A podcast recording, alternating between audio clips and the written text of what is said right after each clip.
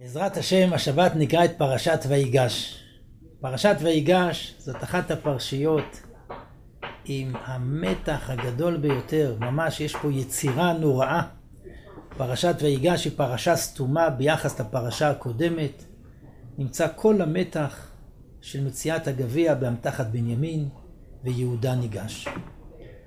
מה המשמעות של אותו מפגש, של אותה התנצחות בין יהודה ליוסף? אומר המדרש, ויגש אליו יהודה, דבר אחר. כתיב, הוא מביא את הפסוק במשלי, מים עמוקים עצה בלב איש. נותן המדרש משל, לבאר עמוקה, מלאה צונן, והיו ממאה צוננים ויפים, ולא הייתה בריאה יכולה לשתות ממנה. בא אחד, וקשר חבל בחבל, ונימה בנימה, משיכה במשיכה, ודלה ממנה ושתה. התחילו הכל דולים ממנה ושותים. כך לא זז יהודה משיב ליוסף דבר על דבר, עד שעמד על ליבו. במשל הזה של המדרש, יוסף הוא הבאר מים צוננים, ויהודה הוא הדולה מיוסף. כלומר, יהודה צריך לדלות את המים הצוננים הנקיים של יוסף. אותו מדרש בדיוק מופיע בזוהר הקדוש, אבל השחקנים מתחלפים. יוסף דולה מיהודה. כל מי שיש לו הבנה עמוקה מבין שפרשת ויגש היא מפגש בין שני הכוחות האדירים שיש לנו בעם ישראל. זה משיח בן יוסף ומשיח בן דוד. הם נפגשים, והמפגש הזה כאן הוא יוצר באמת שכל אחד יונק מן השני. אילו ואילו דברי אלוקים חיים. דברי הזוהר הקדוש שמעמיד שיוסף דולה מיהודה, שזאת הראייה הפנימית יותר, והראייה הפשוטה יותר, על פי הסיפור, שיהודה דולה את המים הצוננים מיוסף, וברור שזה אילו ואילו דברי אלוקים חיים. בהבנה פשוטה של התורה, כאשר מי שקוראים, יהודה נמצא במצוקה. ויוסף הוא השליט, יוסף הוא המלך, ולכאורה מדובר בתנועה של יהודה, שיהודה ניגש ליוסף. אבל מעניין מאוד שהמדרש מתאר פה תיאור אחר. ויגש אליו יהודה. זוהי שנאמר ברוח הקודש על ידי שלמה. שלמה המלך ברוח הקודש בקהלת אומר, החוכמה תעוז לחכם. החוכמה היא יותר מהרבה כוח. כנגד מי אמר שלמה המקרא הזה? לא אמרו אלא כנגד יוסף הצדיק. אמר רבי יוחנן, בשעה שתפס יוסף הצדיק את בנימין ואמר להם לאחיו, האיש אשר נמצא גביע בידו הוא יהיה לי עבד. אמר לו יהודה, בנימין, את תפוס ושלום בבית אבא.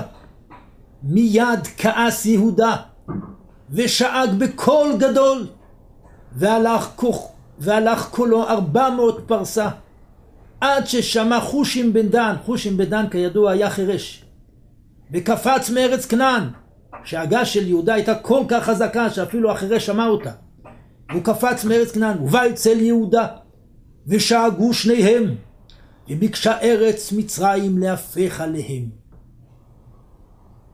אמר איוב שהגת אריה וכל שחל, שהגת אריה זה יהודה שכתוב בו גור אריה יהודה, וכל שחל זה חושים בן דן, ששניהם נמשלו כארי, שנאמר בדברים, ולדן אמר, דן גור אריה, שני כפירים ניטעו אלו גיבוריו של יוסף, שכיוון שכעס יהודה, נשרו שיניהם של כולם. אמר רבי יהושע בן לוי אף אחיו, כיוון שראו יהודה שכעס, אף הם נתמלאו חימה, ובעטו בארץ ועשו אותה תלמים תלמים, שנאמר, לה איש עובד מבלי טרף. זה יהודה שמסר עצמו על בנימין. אמר שמא ימחול הקדוש ברוך הוא על אותו עוון שהטעיתי את אבא, ואמרתי לו אני מביא או לך. באותה שעה נתמלא חמה על יוסף. כיוון שראה יוסף סימנים של יהודה. יוסף רואה את כל שאגותיו של יהודה וחושים בן דן ושל האחים, וארץ מצרים רועדת כולה ונעשית תלמים תלמים. מיד נזדעזע ונבהל, אוי לי שמא יהרגני. שואל המדרש, מה היו הסימנים של יהודה, של גבורתו של יהודה, שהיו בו ביהודה? של בית שילה אמרו שני שלטונים זולגות דם, ויש אומרים כמין, כמין שלטי הגיבורים. חמישה לבושים היה לובש, יהודה. נימה אחת הייתה לו בליבו, כיוון שהכועס היה קורע את כולם.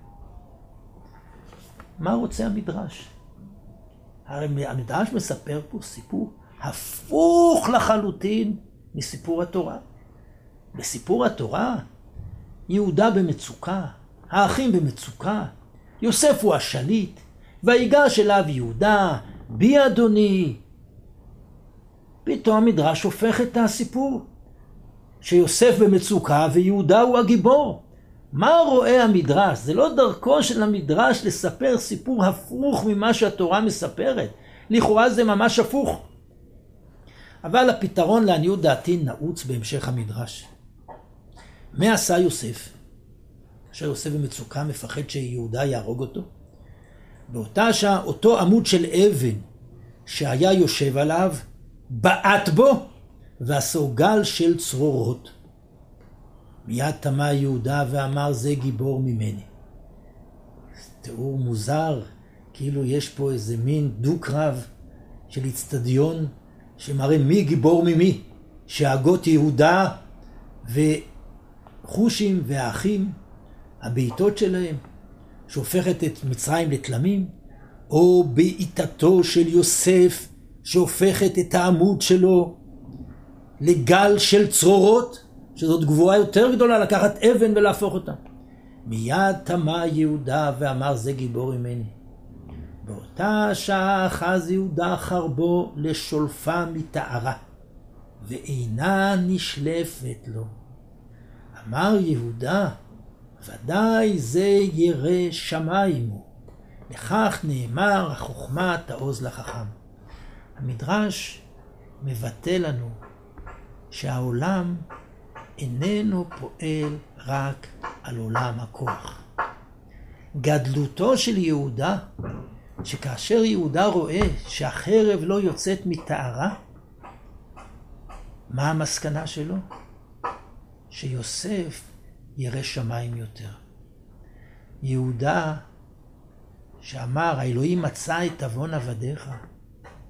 יהודה, שהוא תשתית של משיח בן דוד. שהוא מספירת המלכות שאין לה מעצמה כלום. יודע שכל הכוח זה רק כוח של קודשא בריחו. לא בחיל ולא בכוח, כי אם ברוחי אמר אדוני, אומר הנביא זכריה על בניין בית המקדש. המדרש רוצה לבוא ולבטא מצוקת האחים בשורשה היא מצוקה רוחנית. יהודה אומר, ודאי זה ירא שמיים יותר ממני. יש לנו פה סיפור מאוד מאוד עמוק. סיפור של התנצחות בין יהודה ליוסף, כאשר יהודה איננו יודע שהוא יוסף. אבל יהודה יודע שהכוח שלו נובע מקודשא בריך ואם יוסף נותן בעיטה לאותו גל של אבן והופך אותו לצרורות, ואם יהודה לא מוציא את החרב, הוא אומר צריך להתבונן בו בהתבוננות רוחנית, כנראה המציאות הרוחנית שלי טעונה תיקון. מעין מה שהגמרא אומרת, כל מי שיש בו יראת שמיים, דבריו נשמעים. והפרשה הזאת מלמדת אותם, אותו מפגש, שאם עם ישראל רוצה להיגאל, צריך שיהודה ידלה מיוסף. כמו פשט התורה, כמו תיאור המדרש על פי הפסוק במשלי. אבל אנחנו צריכים לדעת שגם ליוסף יש מה לדלות מיהודה. אנחנו צריכים שיהיה לנו גם את הכוח של יוסף וגם את הכוח של יהודה. כי דברי הנביא, שיש שני מקלות, עץ אחד לאפרים ועץ אחד ליהודה, והיו לאחדים בידיך. הם יהיו לאחדים בידיך, כל אחד יבין שהוא צריך לדלות מהבאר של השני. כל הכוחות בעם ישראל, כל אחד ידע שהוא צריך לדלות מן השני, אז תבוא באמת הגאולה בתוך אחוות אחים. נתפלל שכמו שבגאולת מצרים זה התשתית לגאולה, כך המציאות שלנו שאנחנו כבר בארץ ישראל תהיה תשתית לגאולה גדולה של תיקון עולם. והתשתית של התיקון זה דברי הזוהר והמדרש, שכל כוח בעם ישראל ידלה מהמים הצוננים של הכוח האחר, ובעזרת השם, באותה אחדות, כדברי הזוהר, השכינה לא שורה אלא מקום שלם, זה התשתית של הבית השלישי, שהוא יהיה ב... לא בכוח, אלא ברוחי, אמר השם, באחדות של עם ישראל, ואז תתגלה שכינה בתחתונים. שבת שלום.